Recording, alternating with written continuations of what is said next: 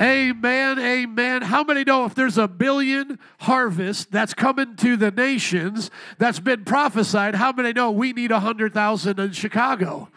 There's been a prophecy for a hundred thousand or a billion to come, and there has been a prophecy, I believe, in this house of a hundred thousand. Amen.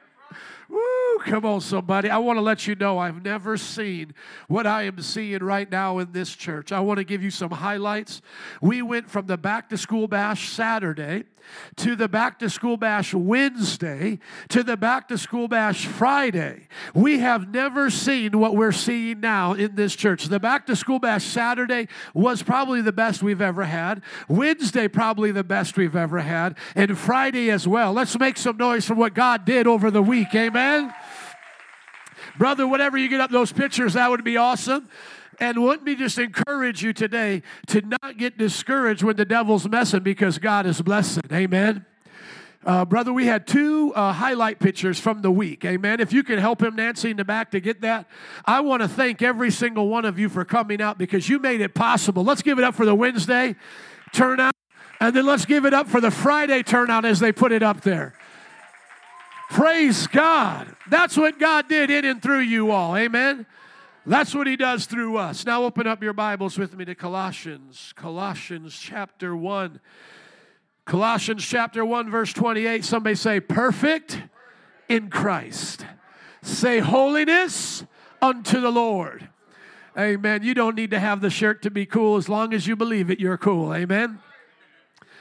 I have been going through a mini series in the second service. I see many of you have been coming to the second service. I see familiar faces. So this is a part three, and there might even be a part four because I'm so encouraged by your response to this message, and I sense it in my heart that it's a word from the Lord.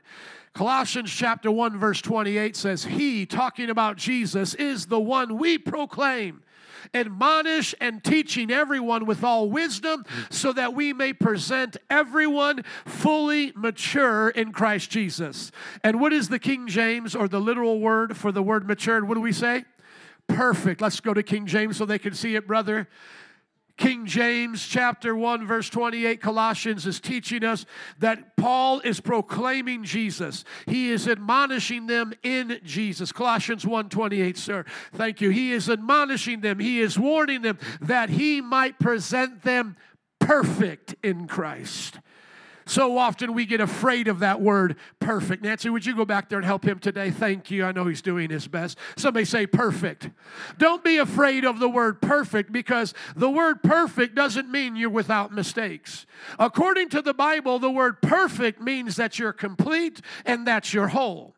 We're not talking about Jesus making a bunch of perfectionists. Oh, you didn't do that so good. It, it, it, it's, it's outside of the lines, child. Color a little bit better. We're not looking for perfectionists in the body of Christ. Speck inspectors and peck, uh, uh, excuse me, uh, pecker inspectors and speck inspectors. Does anybody know why I say that? Does anybody know why I say that?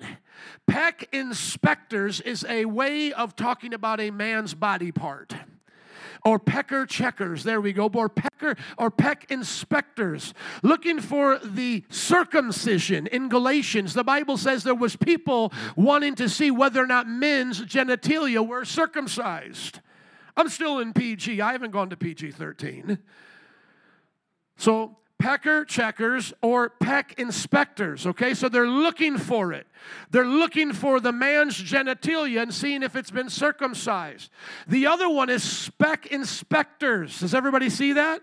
In the Bible because it says some have a plank in their eye, but they're looking to try to get a speck out of your eye. Is that what God is raising up? Is He trying to raise up perfectionists that are all about the little details of the law that has been fulfilled in the Old Testament? Is that what God is trying to do?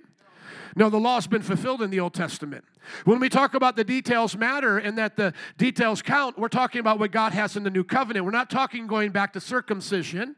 So we're not looking for perfectionists by the Old Testament law, worshiping on Sabbath, keeping a certain diet, these kinds of things. This can get confusing to people. That's why I'm helping you. At the other end, is he looking for people that never make mistakes, get every answer right on the test, and don't grow in their understanding of God? In other words, that if you just have the minor detail with you, you're out, uh, a minor mistake, you're outside of the body of Christ, God doesn't want you and He kicks you out. Yes or no? Is that what God is looking for? Y'all getting quiet in this Presbyterian church. Help the pastor preach. When we talk about peckers, uh, checkers or peck inspectors or spec inspectors, we're talking about the excuses that people use to not have you believe you're perfect in Christ. If you were to say right now you're perfect in Christ, probably somebody would walk up to you and say, Well, do you keep all the laws of Moses? That's what they would say to you. And many of you wouldn't know how to answer. So don't buy this shirt unless you're ready to wear it. You're not ready, some of you. I can tell. Maybe a part five coming up, because this is not even part of four yet. See, some of you want to wear a shirt like this, and then someone's going to come up to you and go, Well, that means you go to church on the Sabbath. And you're not going to know how to answer them back because what they're wanting to do in this little, this little phrase that I've given you, peck inspector or pecker checkers, that phrase that I'm giving you is God is not looking for that. God is not looking for us to go back to the Old Testament to try to find perfection there. The Bible's very clear that no one is perfect by that law, 613 of them to be exact, except Christ. Can I hear an amen? The second thing that somebody's going to walk up to you and do if they see you wearing this is they're now going to want to find a mistake in your life. They're going to look for a speck. They're going to be a spec inspector, peck inspector, spec inspector. Or you could just say pecker inspector or pecker checker and then spec inspector. Does everybody get it? These are supposed to help you, they're not supposed to be confusing. They're supposed to be simple ways to understand things, but I'm going to take my time today what they're going to do is look for a speck in your eye. That's what they're going to do. They're going to say, Oh, didn't I hear you lose your temper on the job yesterday? You know, you wear this to the barbecue at the company picnic, you know. Didn't I hear you lose your temper yesterday? Well, first of all, losing my temper is not a sin. Let's just clarify that. Raising my voice is not a sin. Who told you that? Okay? Uh, let's just be clear. Uh, being like Jesus, getting a whip and whipping you is part of the, the program. That's a, a possibility here, okay? Can I hear an amen to the full Jesus? Full Jesus, full Jesus. No half Jesus here. No half Jesus. Uh, there's times for that, okay? Okay, so, uh, well, I, but I saw you lose your temper and then you apologize. And then you, apo- and you said you were wrong. You said you were wrong. Wrong. You know, they kind of talk like this, a little stuck up, right? You were wrong, and you admitted you were wrong. So, how can you say you're perfect? You're perfect. Now, what, what, what some are going to say, uh, they're just going to say, well, in Christ, in Christ, you know, because I'm saved, I'm in Christ. But that, that, doesn't, that doesn't carry the full weight of what Paul is talking about here. If you're just going to say, well, spiritually, just spiritually, I'm perfect, you know, then what does that mean? You know, you, you say you're perfect on the inside, but you act like a devil on the outside. What does that mean?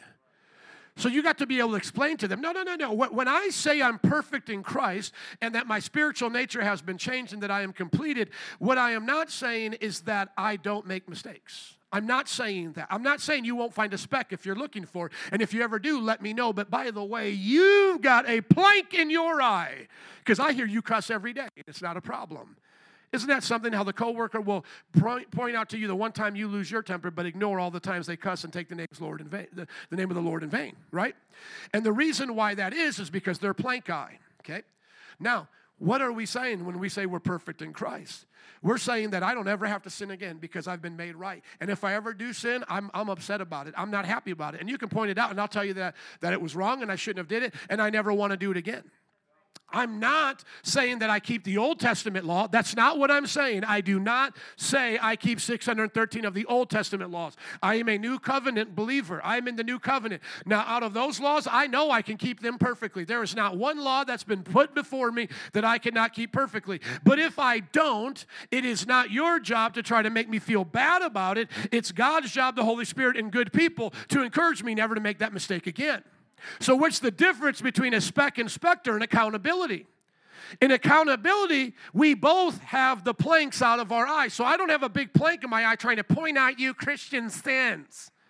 No sinner should ever be pointing out a Christian sin because they're going to hell. I'm going to heaven. I win. You're a loser. You're, you lost. Why are we even discussing this? You've You've already lost. Well, I'm trying to help you out because you Christians say this, that. Well, you don't get a right to touch this. You're an unclean, filthy thing. You're an unclean, filthy thing. You don't get to use this. I go to a good church that will talk about my sin. Amen? That's what you can tell. I go to a good accountability partner. They'll talk about my sin. You filthy sinner don't get the chance to talk about my sin. Don't let filthy sinners get you to talk about your sin. Talk about their sin. Say, I already know I've sinned and fallen short of the glory of God. I've accepted Christ. What about you, you filthy, wicked thing? Because I can sing Amazing Grace and mean it. Who saved a beautiful person like me? Is that what it says? Who saved a nice, cuddly sinner like me? Who saved a wretch like me? See, I know I was a wretched thing. See, you're still a wretched thing. Don't talk about my sin when you got all the sin in your world and, and, and in your life and in your world still happening, okay? So, but are they right to point out that we have mistakes in the sense of if we're calling ourselves perfectionists? Yes, but I'm not saying you're a perfectionist. And that's where John Wesley used to get into a lot of arguments and debates with people over the holiness message. And if you read Christian Perfection by John Wesley, you'll see that he clarifies this. He even brings up the point of you probably can be wrong about a lot of things, even in your doctrine and beliefs, and still be perfect in Christ. In other words, being perfect in Christ is an identity statement, and how you're going to grow in your doctrine and understanding is a maturity statement. There is identity and there is maturity. But once again, that does not mean in maturity nothing matters. Well, I'm just perfect in Christ, so all that that matters has already been done. It doesn't matter how I live, how I believe. I'm perfect in Christ. Not that's not true. There is an obedience to Christ, to his laws. It's new covenant laws, but there is an obedience and a carrying of the cross. Amen? Okay, now going back to Paul, he said, whom we preach, talking about Jesus, warning every man, teaching every man in all wisdom. Is this coming to you very wise today? Am I doing this with wisdom? Then I'm like Paul by God's grace, that we may present every man what? Say it together with me. Perfect in Christ Jesus. Whereunto I also labor striving according to his working, which worketh in me mightily. Amen? How many know God is working in me? He's working in you. And what is he doing in that work? He is using us to proclaim the message of Christian perfection. That was Paul's message. You are perfect in Christ. And then your maturity will follow your identity. If you can't get past the first phrase, perfect in Christ, you'll never get to the working out of your perfection. The way Hebrews describes this is that Jesus learned obedience through that which he suffered. John Wesley talked about this learning and said, perfection does not mean know it know it allism, to know it all. Because when Christ came to earth, it said he learned things. How many believe Jesus was a person like us, a human like us? Did you have to learn things? Yes or no? You didn't, you didn't know everything. So Jesus had to learn language. Jesus had to learn uh, arithmetic, mathematics. Jesus had to learn those things. But I thought Jesus was perfect. Now, do you understand? Being perfect in your identity doesn't mean you are a perfectionist. How about this? Here's something to think about. Could Jesus have gotten the wrong answer on a test? I think so. Here's why because a wrong answer is not a sin. A sin is a violation of God's law and code of conduct. Jesus never sinned, broke God's law and conduct. He was the fulfillment to the Old Testament law and conduct. But does that mean that Jesus knew every answer on the test? I don't think so. Personally, I don't think so. Because being perfect does not mean that you know everything. How many know Adam and Eve were made perfect? Did they know everything? No, they didn't. They had to have conversations with a serpent. They could even be deceived by a serpent when they chose not to listen and obey to what God called them to. So, why is it when people hear the word perfect in Christ, they think perfectionism? It's actually a devil's lie to get us to think that so that we don't get the real deal. It's the devil's lie to get you to shun this and to put it down so badly that when you hear a holiness preacher talk about it that you say, "Oh, of course, I couldn't be a part of something like that." Those holier than thou people. They just want a holy club. And remember, I talked to you about that the first week we introduced this subject that the word holy club used to be the bee's knees of the holiness movement. You wanted to be in the holiness club. It was like, are you in the club that TJ's in on Sunday night preaching? I'm in that one.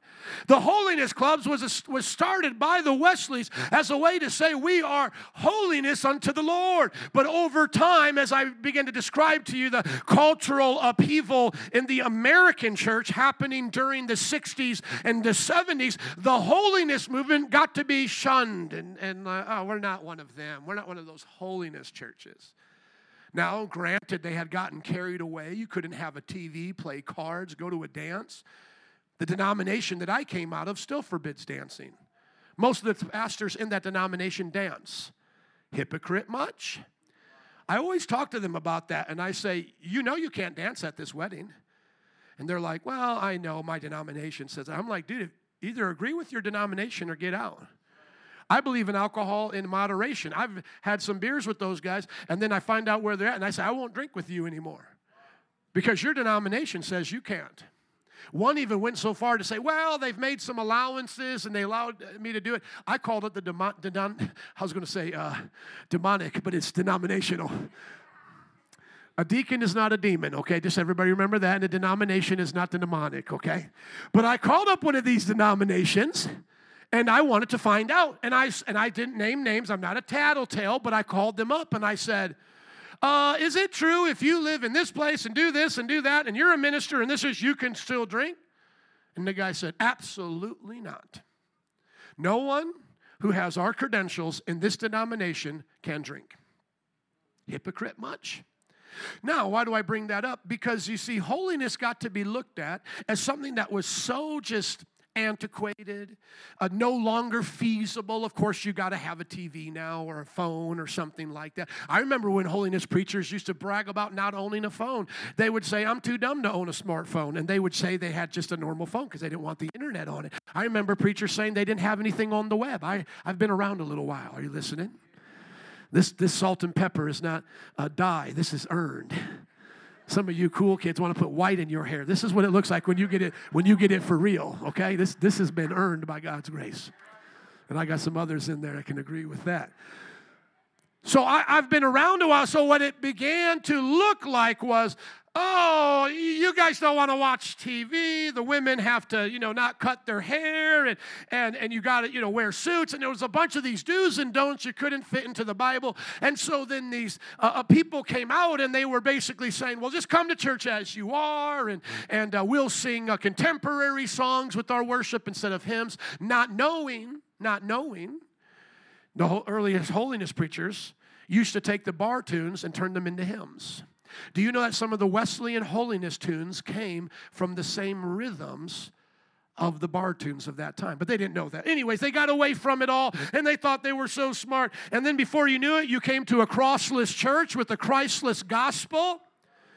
And all you would get then is just moral deism. Try your best. God is working on you. Nobody's perfect.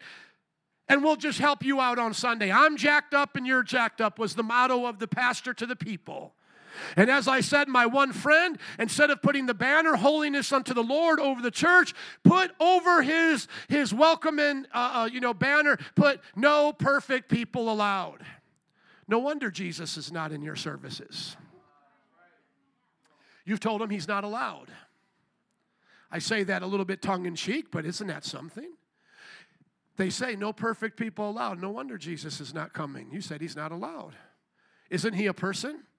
How many believe Jesus is a person? How many believe Jesus is still in heaven, fully man? You have literally said to Jesus, You're not allowed.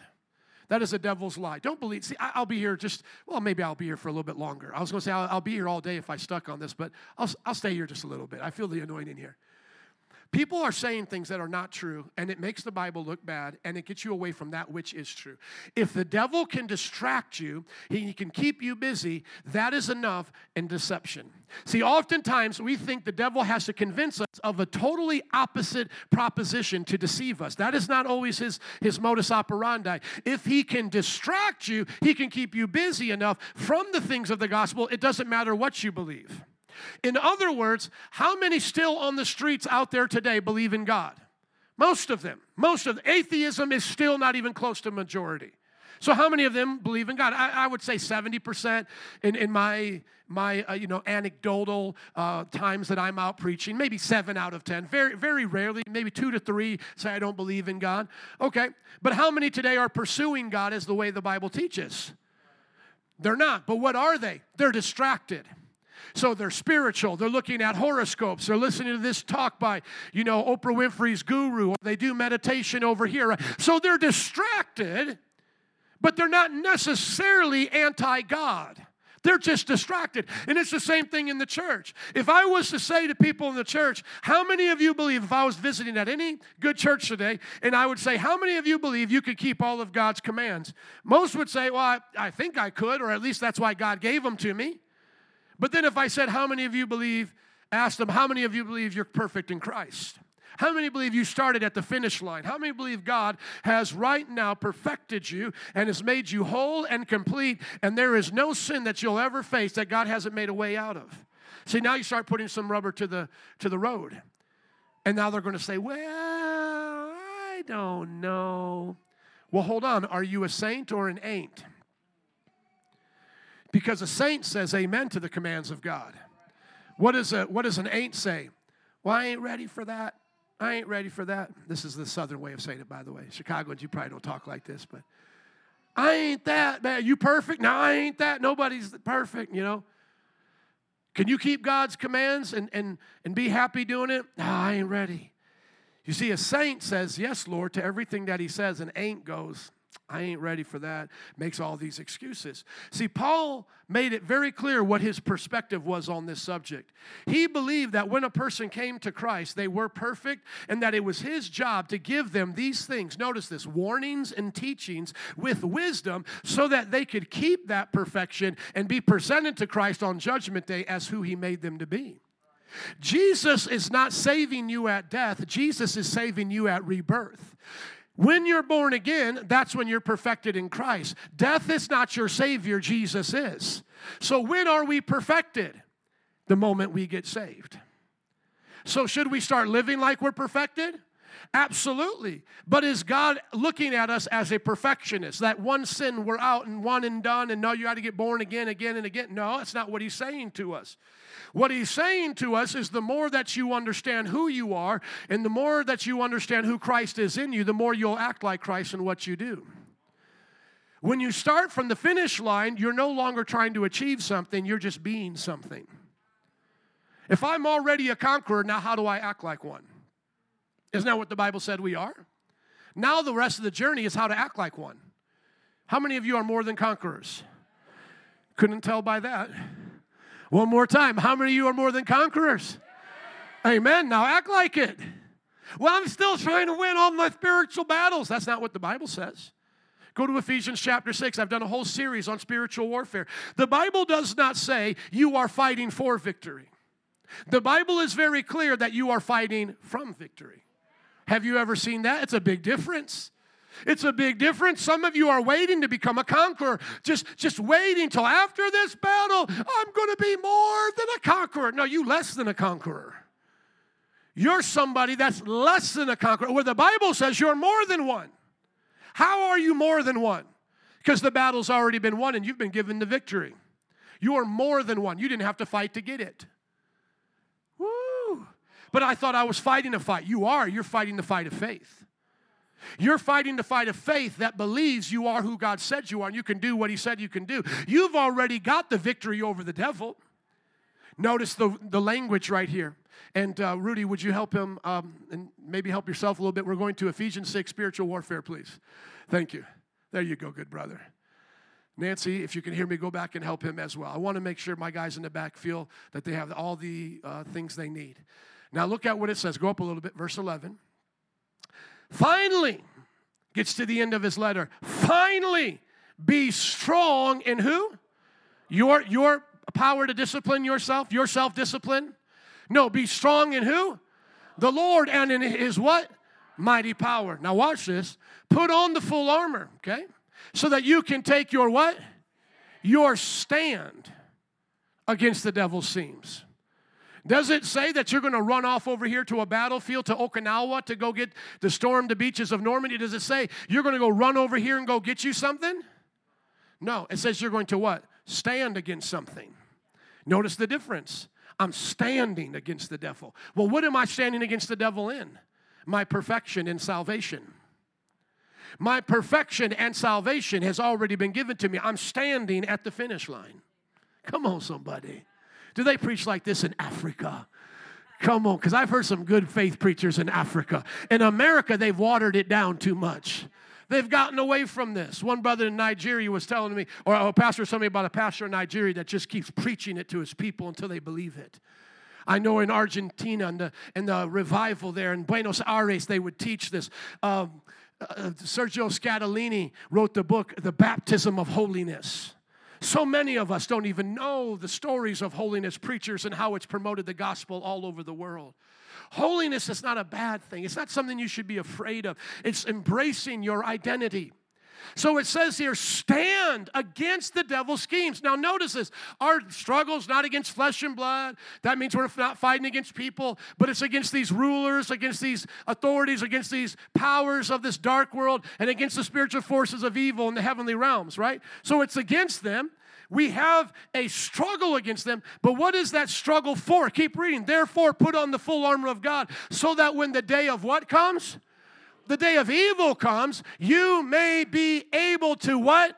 Stand your ground. After having done everything to do what? Stand. Does it say I'm running to go get something? No, it says I'm standing in something. Thank you, Nancy. What am I standing in?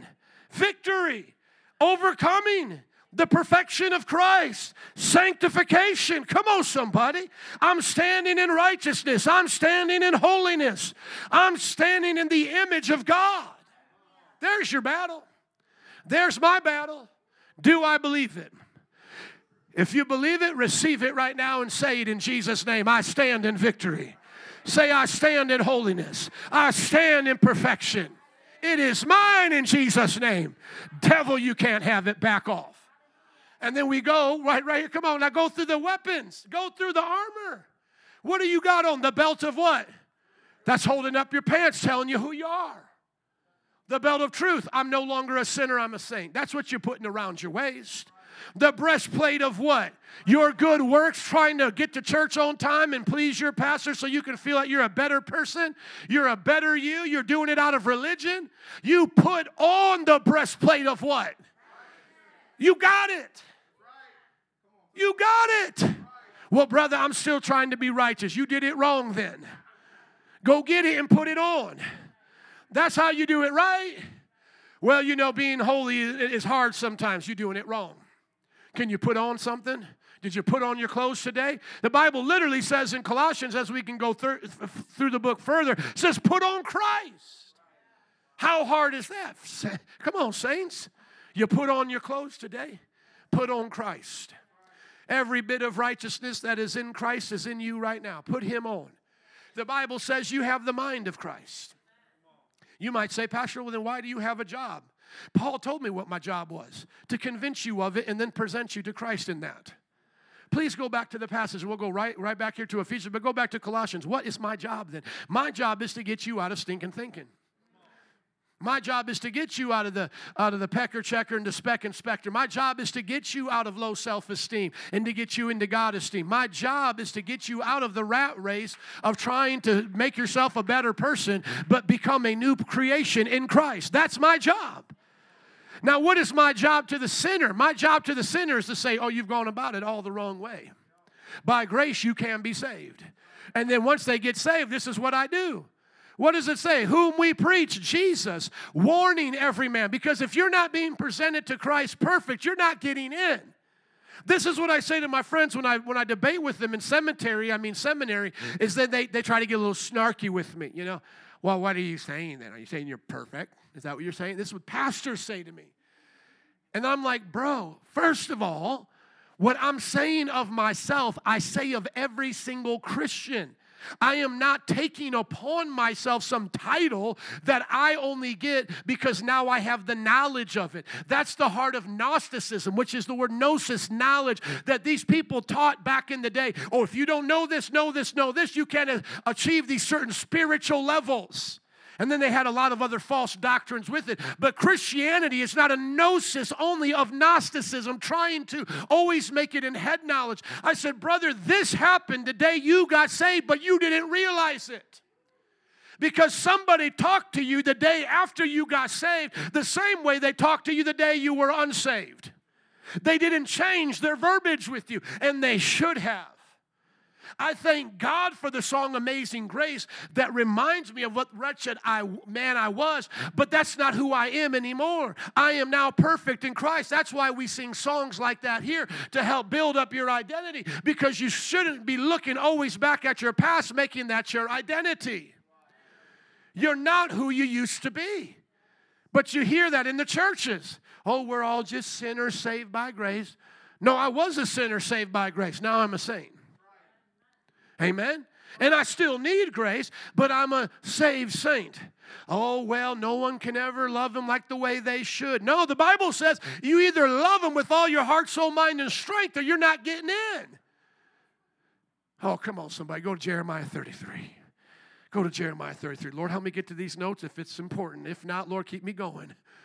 Keep me going because I'm not even close to the notes right now. Go to Jeremiah chapter 33. Most people don't even understand even these pastor friends that I've dealt with before, the new covenant. Scroll down until you see something about the new covenant, good sir. Thank you. When we get to the covenant of, of uh, the prophecies here in, in, in Jeremiah and in Ezekiel, keep on scrolling down. Should have it here for you. Look at this. Let's keep going down. Keep going down. Watch this. Let's keep going down. Well, look at Ezekiel 33. Go to Ezekiel. It might be Ezekiel. Now, pastor's going to need some. Hold on, you're in, are you in 33? Okay, yeah, go to Ezekiel 33. Find me the new covenant in Jeremiah, please. It's in Ezekiel and in Jeremiah. I will give them a clean heart, and I will move them to keep all of my laws. That it's not going to be uh, is Ezekiel 33 either. Look, somebody look it up. Google right now, please, for help the pastor. It says, "I will make." Jeremiah 31. What what what verse? 31 through 34. Thank you. So it's a 33 in there somewhere, and so Jeremiah had something to do with it. You all ready for it? Okay, Jeremiah 31, starting in verse 31, according to the man of God. Okay, let's go down to verse 33 because this is not the part I'm looking for. There we go. There it is. It is a 33 in there. 31 33. This is the covenant I will make with the people of Israel after that time. Somebody say, I'm in a new covenant. See, if you're in a new covenant, you need to talk like you're in one, don't you? You need to believe like you're in one. This is the covenant I will make with the people of Israel after that time, declares the Lord. And in Christ, we are in the covenant of Israel. I will put my law where? In their minds and write it on their what? On their hearts. I will be their God and they will be my people. Go on, scroll down just a little bit more, please. Okay, now get the scripture. Google this scripture for me quickly, whoever's going to help me. And I will move you to keep all of my laws and commandments. It's either in Ezekiel and Jeremiah. Google that for me, please. And hold that passage there. Don't forget that one. In the new covenant, we get a new heart, right? Yes or no? Do we get a new covenant? Uh, and we get a new heart? How about a new mind? So, what's left of you that needs to change then? Somebody says, My flesh. Yes, your flesh will change, and you're going to count it as crucified. But are you your stomach? Are you your flesh? I'm asking you a question. Come on, saints. Are you your eyeballs? You have them, but are you them? No, you can lose an eyeball, but still be you, can't you? You can lose a finger and still be you. I almost lost my finger wakeboarding, but it only got broke. Can you see it? Now, did, I, did, did my heart change when my, my finger changed? Did my, did my mind change when my finger changed? A little bit when I felt pain, but you know, come on. So you're not your body, but you live in your body, aren't you? You have a body, but you're not your body. Thank you. What is this now? Ezekiel what? 11, 19 and onwards. Praise God. Look at this. Thank you, man of God. Look at Ezekiel 11, 19. I will give them an undivided heart and put a new spirit in them. So we got the Ezekiel and Jeremiah references now coming together. I will remove from them their heart of stone. Well, you know, sometimes I just have a hard heart. Well, then you got to get saved then.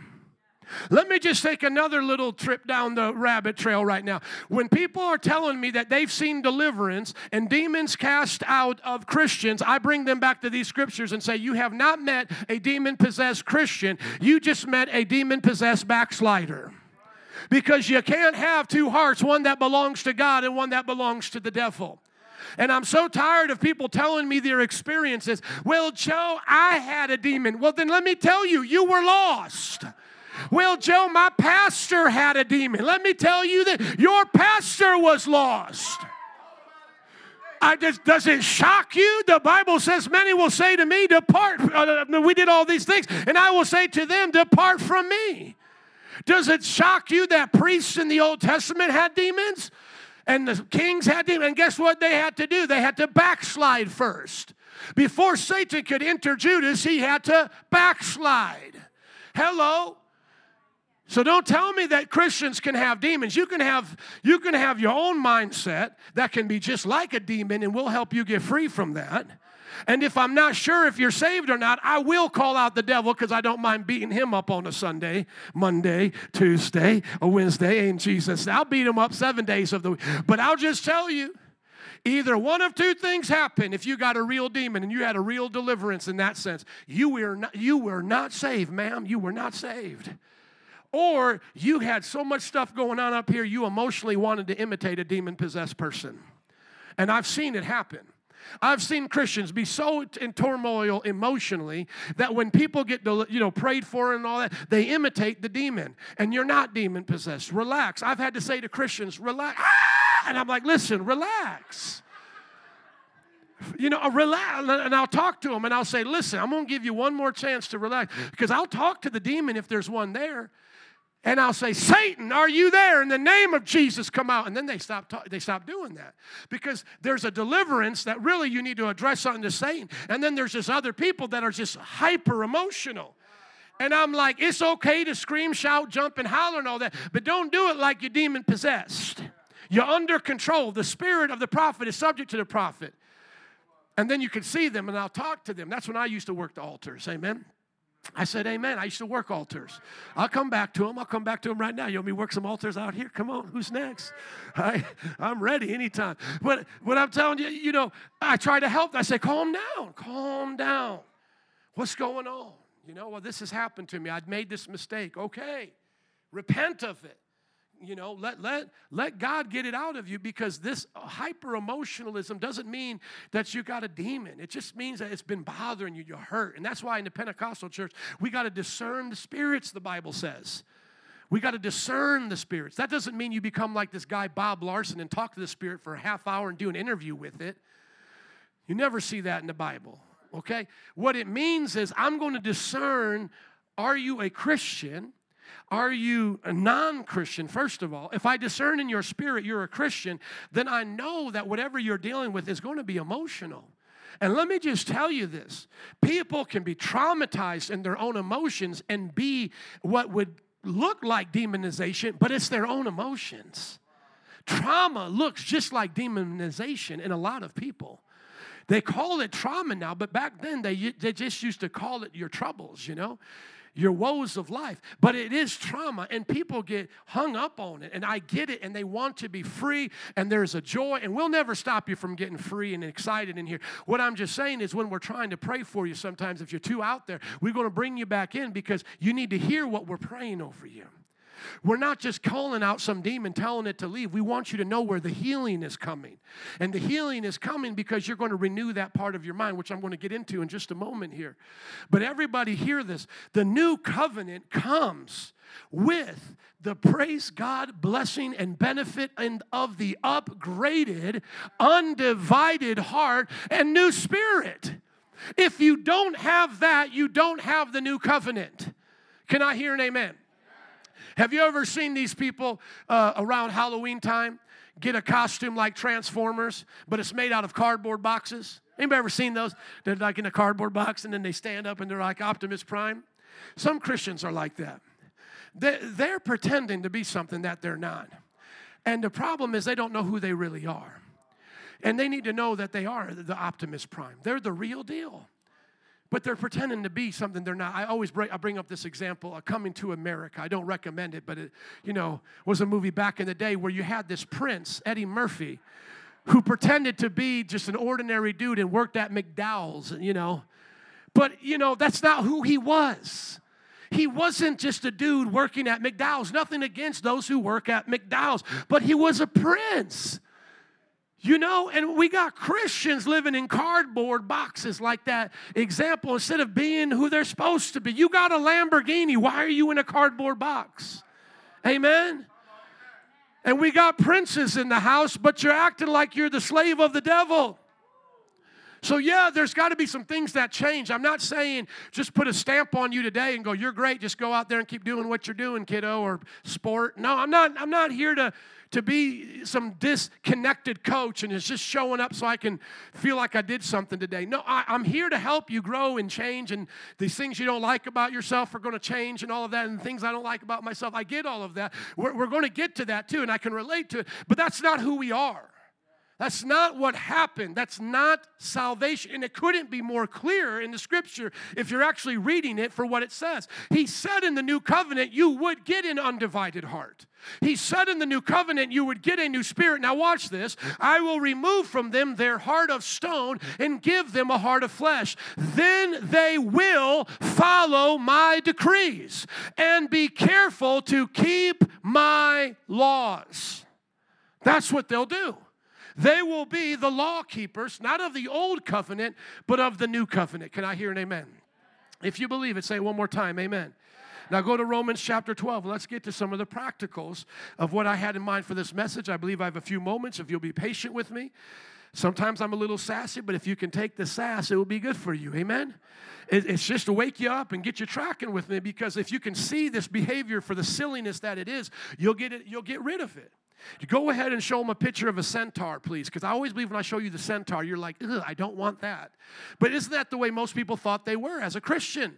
Most people think as a Christian, you're half sinner, half saint, that you're part man and you're part beast.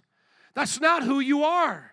You are the image of God. You are the perfect image of God. You are the righteousness of God. You are holiness unto the Lord. When God looks at you, He says, I am well pleased. Hallelujah. And when you believe it, you'll live like it. I did my whole doctoral study on this, teaching people this. I gave them a survey at the beginning and at the end. The survey at the beginning was how much do you look at pornography? How much do you beat yourself up at how you're not a good person? Uh, how often do you fail at doing all of these things in the Christian life? Okay? And, and, and people were telling me all their problems, all on these stats. Then I taught them who they were in Christ. The book's out there, it's called In Him. I taught them who they were in Christ. And then I asked them those same exact questions at the end. And they were passing with flying colors, being free from pornography, being free free from low self esteem, not struggling in the ways that they used to. Why? Because it's a simple act of faith and obedience that changes your world. If you're thinking to yourself, this is how a Christian is, half sinner, half saint, how do you get to become more of a saint then? Well, you got to shave your legs today? Look at the centaur example. Isn't that a disgusting creature there? Disgusting. Now, sometimes they make them a little cute. If you've ever seen like the Allspice or, or the Old Spice commercial, that one guy, they make them kind of funny and cute, whatever. But this is not cute. That's ugly. So, how do you go to becoming more of a, a human in this example? Well, you shave your legs and do all that. Is that what we're supposed to do if we want to become more of a Christian today? Well, I just try a little harder. I just read my Bible a little bit more.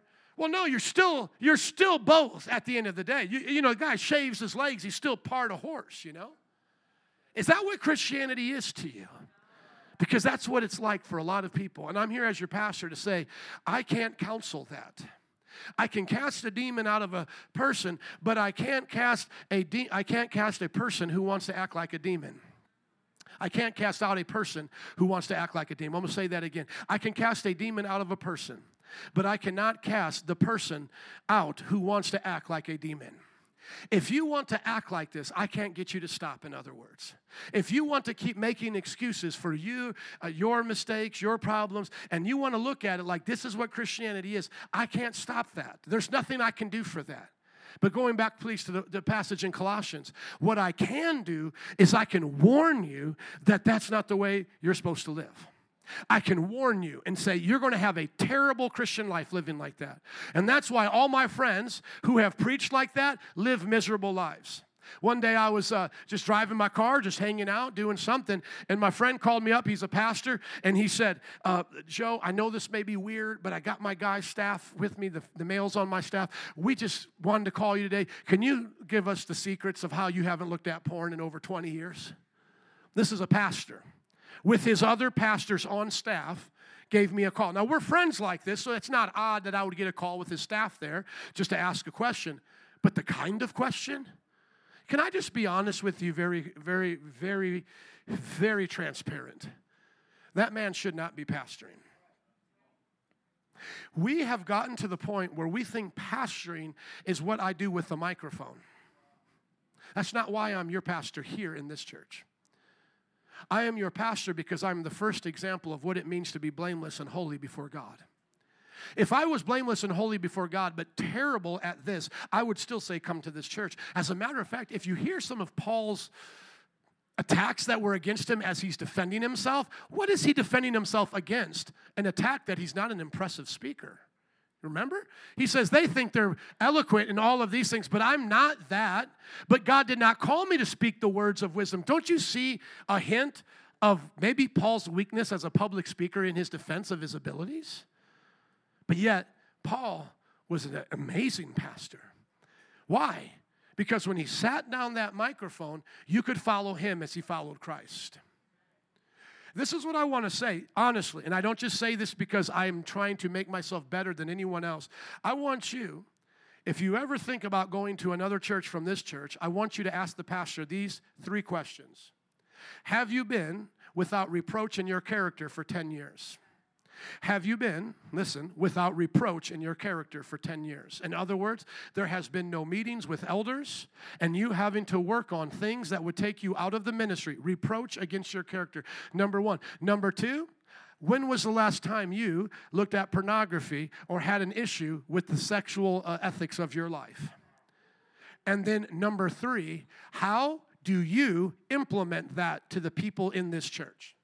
Because if you've done it, if you have lived without reproach in your character, and if you have your sexual, sexual ethics under control, which is the biggest fall for most ministers, let's be honest, how do you now implement that to the people under your care? Because you're amazing. God has blessed you. You are a leader to us. We can trust you that you're not going to use and abuse us. You have lived a good Christian life. Now, how do I know that the youth pastor, the worship leader, and all these other people here are doing the same thing? I want you to ask that of pastors. I asked that of one of my friends, and he says, None of your business says it's none of your business. If you have a pastor tell you that it's none of your business, then your business shouldn't go to his business. Because I'm getting sick and tired. I want everyone to hear this as a full transparency here. I'm getting sick and tired of people judging our church based on our presentation to the building, to how I dress, to how it comes across to them, while they're lukewarm, living in sin, and finding soft pastors to give them a conscience break. Are you listening to me? Because I would rather be with a holiness preacher that knew how to keep the stuff together and was a little bit tough on sin with me. And if that person loved me, I would rather be with them than in a soft church. Because you, with that pastor, can go to hell. Get the scripture for me. A righteous blow is what I call a blessing. Get that for me. We talked about it in staff meeting. Because I'm telling you, I'm t- this is just as a pastor. I'm tired of watching the devil take your lunch, and I'm tired of watching the devil beat up on Christians. Because they think the guy behind the pulpit is the one they should be following, and they have no idea what his life or her life is like and I'm just I'm just hurt by it. I'm I'm not saying I'm the only one, but I'm saying there are very few. If I if, if the statistics are right, and if I have given them to you over the, the years correctly, if 80% of pastors don't even make it to 65, then most pastors you talk to can't even give you the 10 year clean clean slate. And now we're wondering why our churches are so full of sinners and people confused about how to live because this is not what they want. This is not how they want to live. This is not the things that they want to do. What they want to do is ease their conscience. But I want to tell you, I have a clean conscience, and that's the best kind of conscience. When you know who you are in Christ and you've lived according to God's word, you fear nothing in your conscience. I fear nothing. This is my phone right now. This is my phone right now. Come and take it, young man. Come and take it. Search everything on this phone you want. Go anywhere you want. Do any trick you know how to do. Go. Sit down. Do it. Just don't download anything on there. Now, don't get me in trouble. I'll blame it on you.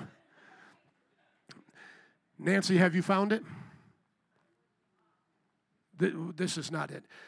Say, put it in there. Righteous man strike me as a blessing. Right, Google, righteous man strike me. It might be below in the King James. Listen, I have zero to fear. That's my daughter right there, Bethany. Every single one of you can ask her, How does dad live at home today? Every one of you. You know why? Because the devil's afraid of us when we live holy. I'm not afraid of him. When Christians do not live holy, they become afraid of the devil. They become afraid to let people into their home, into their lives. They're afraid for people to touch their phones, look at their bank account. This brother could pull up my bank account right now. I fear nothing. I fear nothing. You know why? Because I know who I am and what God has done in my life. I stand before a congregation weekly and talk like this, and no one ever exposes it. You could stand up in this meeting right now and expose me. The greatest thing they bring against me is that I'm mean and that I'm not nice. And guess what? I don't care what they think. I care what Jesus thinks and the elders I serve with. They let me know if I'm not nice, not some backslider. Are you listening? Let a righteous man strike me. This is a kindness. Let him rebuke me. That is an oil on my head. Do you hear what that Bible said to you? Let a righteous man strike me. That is a kindness. Let him rebuke me. That is oil on my head. I'm just going to speak to Isaiah today because he was already, uh, we already talked. Isaiah, can you come up here? Can we give it up for Isaiah as he comes? As a matter of fact, I want to bring up Isaiah. Isaiah, would you come up as well? Brother, would you stand right up here for me, please? Let's give it up for Isaiah as he comes. Now, don't nobody confuse them.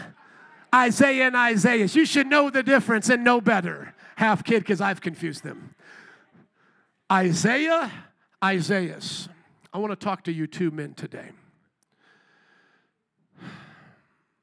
I may not always tell you what you want to hear.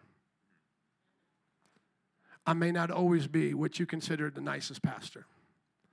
I may not always have time to hang out with you, come to your graduation parties, or go to your barbecues. But as some of the newest members of this church, and as this congregation as a witness, I make a promise before you. I will never lose my integrity. If you see me lose my integrity, be the first one to stop following me as I follow Christ. But if you see me in my integrity, I implore you, follow me as I follow Christ, and you'll never regret it one day of your life. Whatever habits have beset you or held you back, you will see them as far as the east is from the west. You will turn, and one day you will look at a table full of olive shoots at that table, and you will wonder, How did I get a wife? How did I get kids? How did I have these friends? And God will say, It was because you trusted Him every step of the way. Amen. Can we give it up for Isaiah and Isaiah? That's my heart. My heart for you as a pastor is that I will never lose my integrity. Oh, to God, we would have people in the church again that never lose their integrity. My heroes lived and died with their integrity. I'm sorry you have seen pastors backslide. And then somebody said to you, Well, we're not supposed to follow man. That is a devil's lie. We follow men as they follow Christ. You got a Bible that came from men. Didn't the atheist remind you of that? You're already following what they said, are you not? I said, Are you not? Are you not to obey your leaders? Hebrews 13, 17, please. Please put it up. So, yes, we don't just get discouraged and say, you know, people can fail and, and say, Oh, yeah, well, I'm done following people. No, you follow the right ones. Have confidence in your leaders. And God is calling up a church, not just a pastor. I rebuke anyone who says my testimonies are about me. They are not about me, they are for the glory of God. And if God did it in me, He will do it in you. There is a testimony that's been tried for 25 years, and He'll do it in you, my brother, my brother, my sister. I am so grieved by a culture that it gets offended even by my testimony. I was in Bible college and thank you, sir. Am I clean? Am I clean? Amen. Come to my house and sit at dinner, spend the night. I have an open door policy. I may not be there every time, but listen, you come anytime you can test my integrity. This is not just, oh, I'm perfect in Christ. I do whatever I want then because He just loves me. And they call these preachers now greasy grace, sloppy agape, because they're not really seeing the transformation. They have a great message of what I've taught you, but they don't then implement it to keeping the commands. And I want you to see that this is a command keeping covenant. Yes, we can keep commands in this covenant.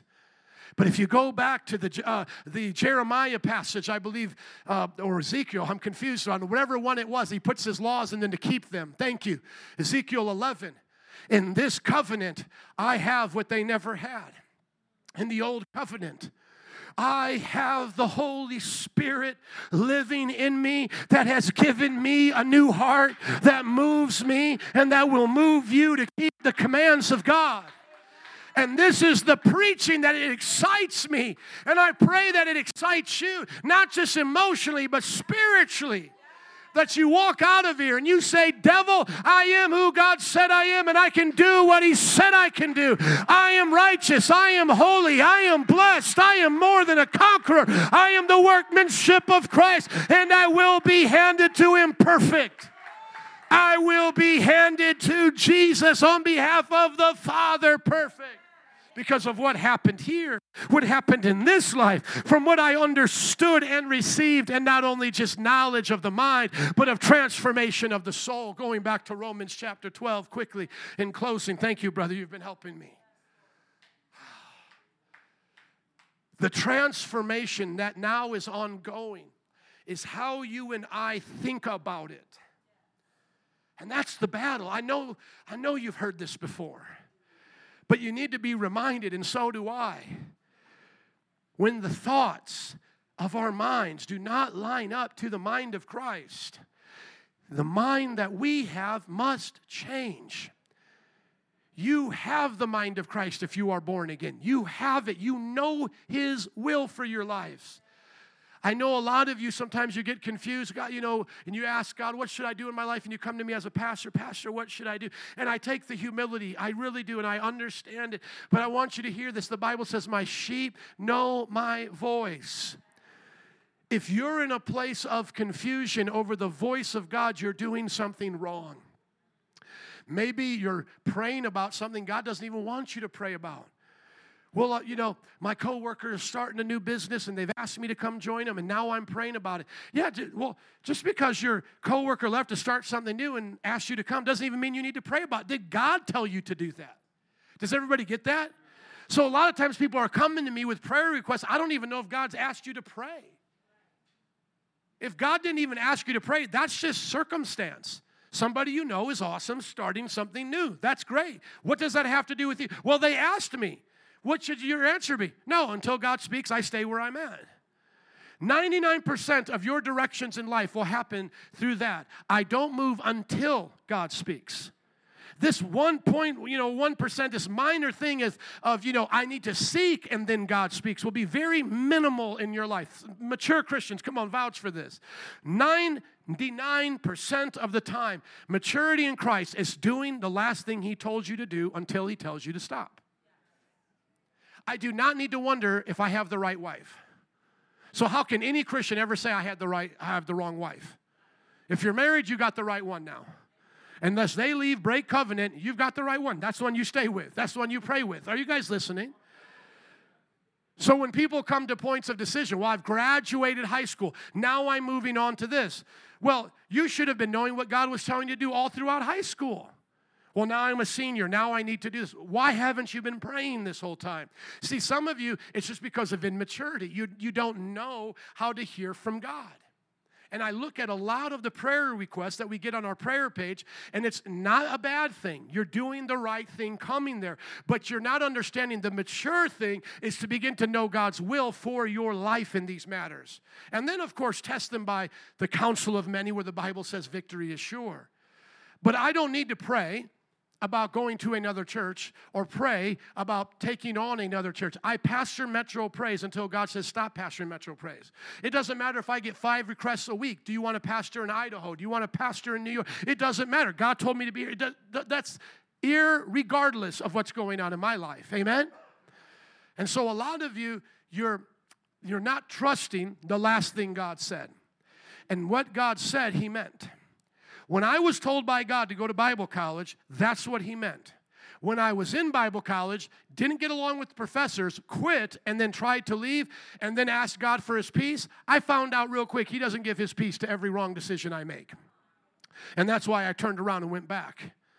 A lot of times I see people making wrong decisions, and it is clearly a wrong decision, and they continue in that. I now know for a fact they didn't know how to hear from God before that. I asked, I talk to my wife about this quite often. I say, I don't even know how they're sleeping tonight. You used to probably hear that in the world. I don't know how she sleeps that night, you know, uh, and these kinds of things. But I mean that as a pastor. I don't know how in the world they sleep at night. I can't go to bed with my wife with an unresolved issue, let alone the leaders in my life, the people that I love and respect. Come on, Pastor Bertle, can I get an amen, man of God? If you and I were at odds, I could not go to bed at night. I would have to resolve what has happened in our relationship. And if one meeting did not resolve it, I would have to have another meeting. There are Christians who live in conflict all the time. That's why they're quitters because they don't know how to resolve anything. Are you guys listening to me? So, being perfect in Christ doesn't mean that you don't sometimes question God's will for your life. You're going to always do that until the time of maturity. And even in mature places, like that 1% of the time, you may want to know, well, what does this look like, God, as I move down further? Let me just give you one more example. Last time I had this, it was with my wife. We both made a mistake here. The guy that I rented the house from, he said he was putting it up for sale. Well, what does that mean to most people? Time to go buy a house, right? But God never told me to leave. I spent three months going all over God's green earth of Chicago seeing every possible home you could possibly imagine, grieving the Holy Spirit all along the way, because I never felt at peace, to finally go back to the Lord and say, Am I even supposed to leave here? And God said, No, you're not supposed to leave here. You're going to buy this house. And my wife will tell you, I said that was one of the first feelings that I had, but I went against it because I said, That's too obvious. I bet you it's time to upgrade. It's time to do X, Y, and Z. And, and my wife's got all this honey to do list stuff, and I want to start someplace where I don't have the honey to do list, you know? And uh, my realtor says he doesn't have the right price on the home, and all of these things, right? And you could call that wisdom. But you know what God told me from the day one when I had that, that the landlord tell me it's time to move out. From day one, this is what I heard in my heart. This is your house. All I had to do if I wanted to be mature in Christ, come on, somebody say mature perfect in Christ. All I have to do next time as I hear that is just go, well, everything else is going to line up. I'm just going to wait until it does. Because, yeah, he didn't like the idea that I was going to stay there either because I wasn't going to pay the price that he wanted if he put it back on the market because I knew all the cracks and all the stuff, right? And, and my realtor, she's looking out for me. She didn't think the price was right. Okay, that's right. And Nancy had all the honey to do, to do this. That's all reality. I'm not living in a dream world, but I did hear a word from the Lord. And that was, you don't move until I tell you to move. And I haven't told you to move yet. Now imagine that. Think about how our daily lives are continually putting things into God's, uh, and we're putting things on God's responsibility when He's told us what to do. And we're not trusting Him. And we're saying that we're spiritual. And we're asking God to fix our messes. You know, I was this close to getting a house the bank fell through and I had to go to another bank. But if that bank wouldn't have fell through, I would be in a house right now having to repent to you saying I'm in the wrong one. And I've had to do that. The building that we had before this when we were on Irving Park, the wrong one. And generally, when a pastor or a father or a leader makes a mistake, others suffer. And I guarantee you, something would have been suffering in my life because of it. Now I could have pulled up the get out of jail free card. God, I pray for grace, get me out of it. And I can tell you, because I've been in those situations, God says, My grace is going to get you through it, not out of it. But you're going to go through it for a while. And that's where you have to decide how much do you love him? Do you seek him just for his face or do you just want his hand? Because some of your mistakes you're going to go through and you're going to live through them. And God's going to teach you how to go through it. As we come back next week, I'm going to hit all on this by God's grace if I can get into it, because that's how we got to change our minds. Therefore, I urge you, brothers and sisters, in views of God's mercy, to offer your bodies as living sacrifice. See, that's what I have to do. I have to offer my body as a living sacrifice. When I'm freaking out, I don't have a place to live, and He's even threatened to, to uh, confiscate my equipment, you know, my house if I don't leave. And, that, and, that, you know, and I don't want to break the law, but it's coming down to the wire right? Like I still have to trust God. God told me this is my house. How is it going to work out? Because I know I'm not going to break the law, and I know you're not going to have to confiscate my stuff and come show up with the sheriff, you know. So it's, it's going to work out somehow. And just to put a little into the story, you know how it worked out? All three of those people all came into agreement the realtor, with the landlord, with my wife. Signed the papers, was done. Don't you wish I could have got back those three months now? Don't you, with my wife, could have got back to three months of her worrying and all about that? Don't you wish my landlord could have gotten back his three months? I had to call him up one day and say, You are a wicked sinner. That's a Christian's way of cussing somebody out. I had to call him up and say, You are a wicked sinner, man. I said, listen, I, I still feel this is my house, but I'll pay you extra if I got to figure it out. I'll, I'll, double the rent. He, did, he wanted me out the day it was over. And because of the bank and all of these things going on, I was going to have to probably go move into an, an Airbnb. And I said, brother, can I just, uh, I said, sir, can I pay you double to stay here? And he was like, no, I want you out on this day. And I said, you are a wicked sinner.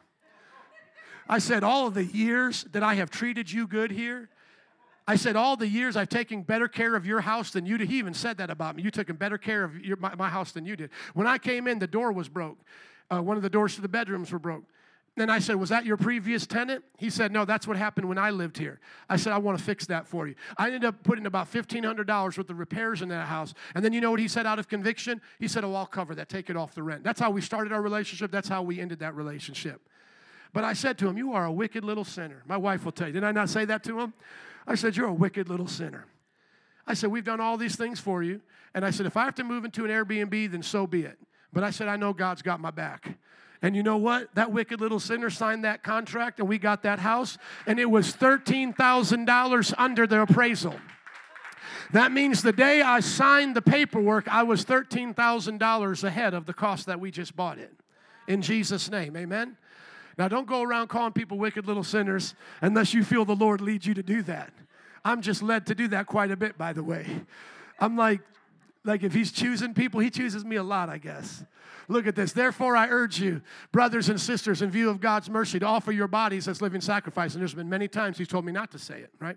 Holy and pleasing to God. This is your true and proper worship. So, what does true and proper worship look like?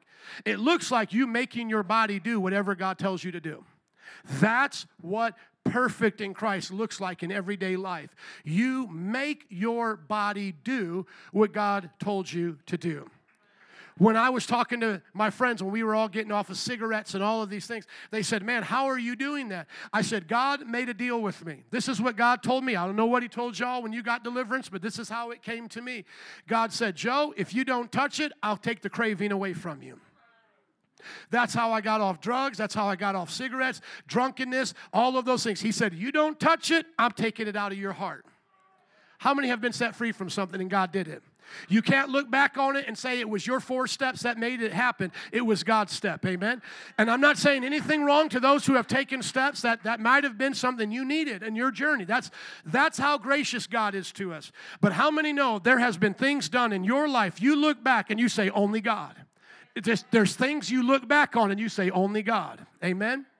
I swore every day of my life. I swore so often I didn't know when I was swearing. I was that kind of a person. I have not swore since the day I got saved. I have not taken the name of the Lord in vain since the day I got saved, but I do call on him a lot. I do call on Jesus, amen. It's not taking his name in vain, but I do call on him. That's the first thing that comes out of my mouth now. I'm like, why are you swearing and getting him to be upset with you before you die? You know, if you're going to get hit by a car, how you know you, you're not really calling on him. You know what I'm saying? You you taking his name in vain. The last thing you did on earth was take his name in vain. Not a good plan. But if you're going to get taken that, that moment, Jesus, call out to him. Amen. Do not conform to the pattern of this world, but be transformed by the renewing of your mind. So, why is it pastors are talking to Christians like they're sinners? You see, the advice I give you is not the same advice I would give on Oprah Winfrey show to the drug addict. See, the, the drug addict needs to get saved. The drug addict needs to repent. But how many know you're already saved? You already have the answer. So now, what is my advice to you? Get renewed in your mind. Get renewed to what God said.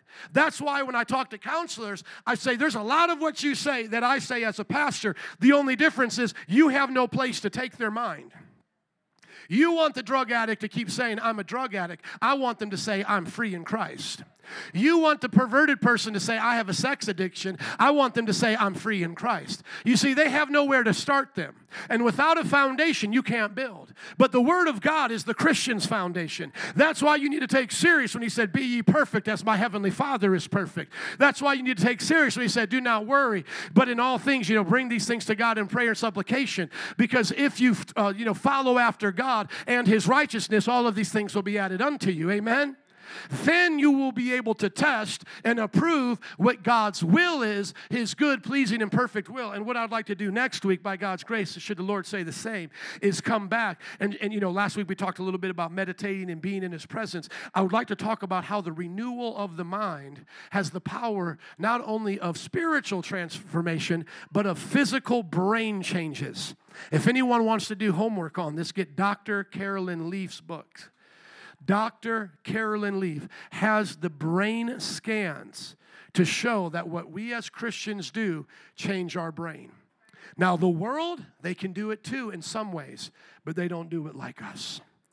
They don't have it like us because what we have is the supernatural power of God.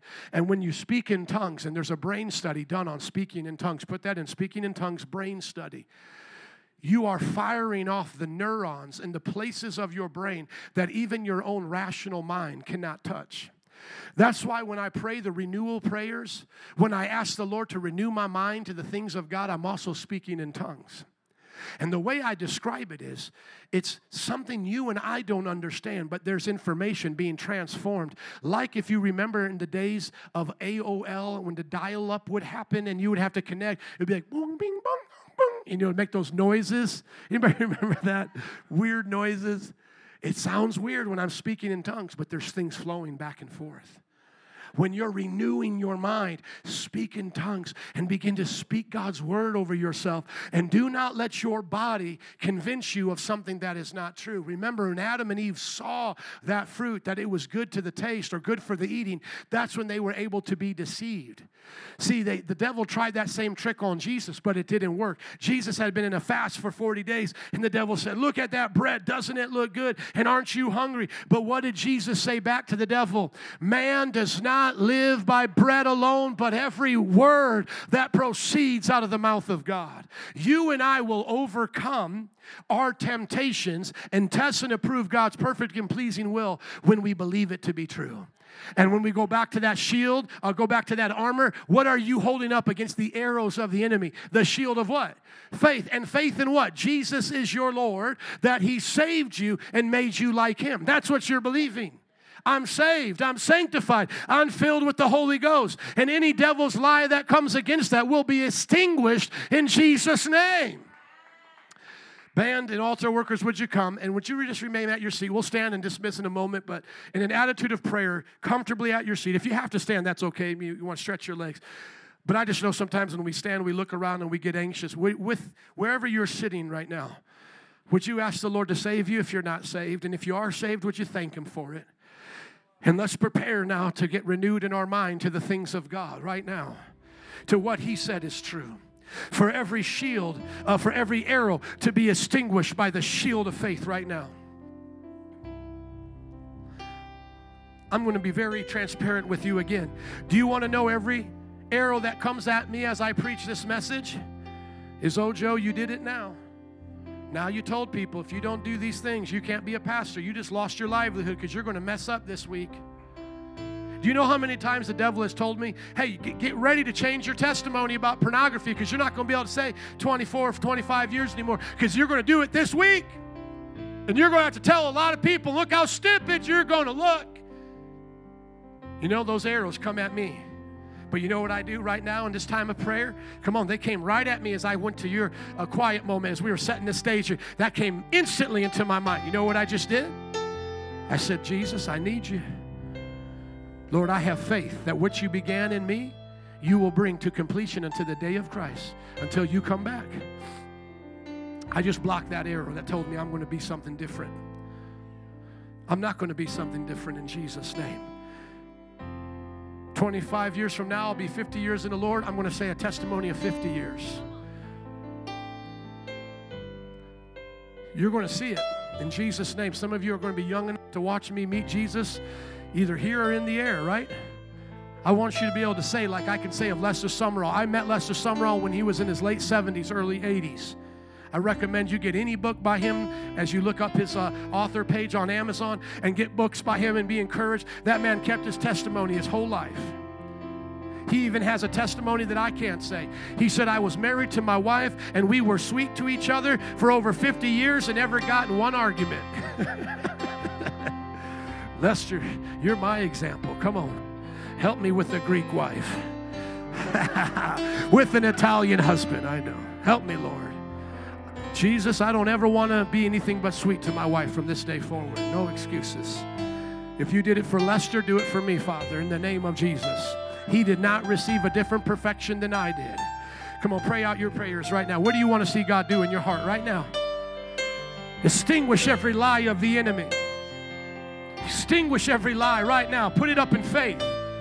Put it up in faith and stand your ground, woman of God. Stand your ground, man of God. Hallelujah. Hallelujah. You will be holy. You will live it. You will be a testimony to this generation. You will be a testimony of His glory. You're not going back. You're not going back. Some of you say, Well, I've been in and out of this church so many times. I've heard Joe preach a message like this so many times, and it just doesn't work. You're done with that. In the name of Jesus, you're never going back. Extinguish it right now.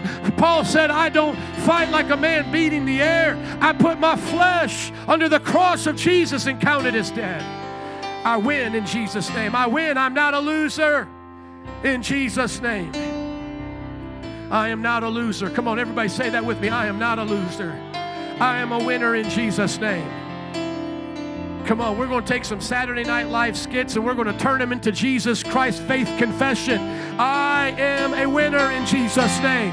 I conquer the devil by the grace of God. Greater is He that's in me than He that's in the world. I am not sin conscious, I am Christ conscious. I am not my failures conscious. I am not my mistake conscious. I am Jesus Christ conscious centered. My conscience is centered on this finished work of Jesus Christ. Would you stand up right now and begin to worship Him, saints? Come on, center your consciousness on Christ. Help me say it, Lord. Put your conscious mind on Christ today, and the subconscious will follow. The subconscious plays out that which your conscious mind suppresses. And this has become pop psychology. But the Bible just simply calls it your mind. It doesn't matter what compartment it is in. I pray for the compartments of your mind to be made whole in Jesus' name right now. Never the same again. Holiness unto the Lord. Holiness unto the Lord right now in all your thoughts in all that you do, in all that you say. There was a few months ago, I preached a message about God changing desire. If you remember that, I said, I have always fought temptation as it's a desire I could do, but I'm not going to do because I choose Christ. If you remember that message, God convicted me And I prayed that He would take the desire out. I am here to stand before you almost three months later and say, I have not had desire to have sin with anyone, a sexual relationship with anyone else than my wife in those three months. Not even the desire, not even something I'm suppressing, but because desires can change. Sometimes the preachers got in trouble because they said they were going to pray the gay away. And we had to be there when the people got done praying and say, Well, what happens when I'm still same sex attracted? So we taught them the process of mind renewal and those things. But we forgot that there still can be a change of desire. Who wants desires to change? Come on. You don't just have to submit to God because you know it's the better way. You just do it because it's the better way. But how many want the desire, the taste of it to leave you in Jesus' name? Raise up your hands right now and say, I want my desires to change. Father, change my desires in the name of Jesus. Change my desires. Let me look at anything other than a heterosexual marriage as absolutely disgusting. Adultery is disgusting. Homosexuality is disgusting. Pornography is disgusting. Oh Lord, let me look at anything other than righteous living as disgusting. Put a taste in my mouth for it that disgusts me so I never desire it again. Let me see sin the way you see it, God so that I don't think it's a, a, cute thing to be promiscuous, so I don't think it's cool to be greedy, or it's tough to be a man that curses. Show me that all of that behavior is wicked and disgusting. In the name of Jesus. In the name of Jesus. Brother, please give me a picture of the Spartans and then that one dude that was all deformed, please. I want to show an example here in closing in prayer in the name of Jesus. The devil wants to defile the image of God in us. Come on, in an attitude of prayer, think about how the devil wants to defile the image that he's given you. He wants to take that image and defile it so that you can no longer be who God called you to be. And some people in this culture are going to tell you accept the defilement, be proud of your defilement. Do you know that today in our culture that they have become so defiled in how they believe that there are sinners in the same communities saying, I can't take that defilement anymore. In other words, there are people in the gay community who themselves are gay who are saying, I can't go to gay pride parades anymore. They are so wicked, I can't even go. And they themselves are gay and lesbian. There are others today in the belief of transgenderism, they themselves are transgender. They have done it. And yet they say it should be illegal to do it to children because of what they had to go through. The world is so wicked that they are even saying of them own selves, of their own selves, don't do this. Show me a Spartan, please. Show me Leonidas. Please, I want you to see what God called us to be. Now, I'm going to do some body talking here, okay? So nobody stumble, all right? Y'all holy? Come on, somebody say, I'm holy. I can look at this. And always remember this a man without his shirt is not improper. A woman, it is, because there's, and it's not if she's feeding, but if she's trying to be sensual. So let's be clear there. Uh, but th- th- I'm not showing you anything improper, okay? So that's that's what a body was supposed to look like, not what I have going on here, okay? Not not a keg, but a six pack, okay? Now show me the man that wanted to fight with them but couldn't fight with them, okay? Now listen, I want to say this very carefully. We do not body shame people here, okay? We are not looking at people who have handicaps or deformities in a literal way that makes them feel less than. Okay, so if you have a body deformity or handicap or somebody you love, we love you regardless of your body because you're more than a body, okay? I'm using this as an example. This man wanted to fight with the Spartans. And the Spartans have a way that they fight and a, um, a position that they take. And he said to this man, can you take our position? And because of his body disfigurement, he could not take it. Now, listen. In the movie The Spartans, be careful if you watch it, there's some bad parts in there.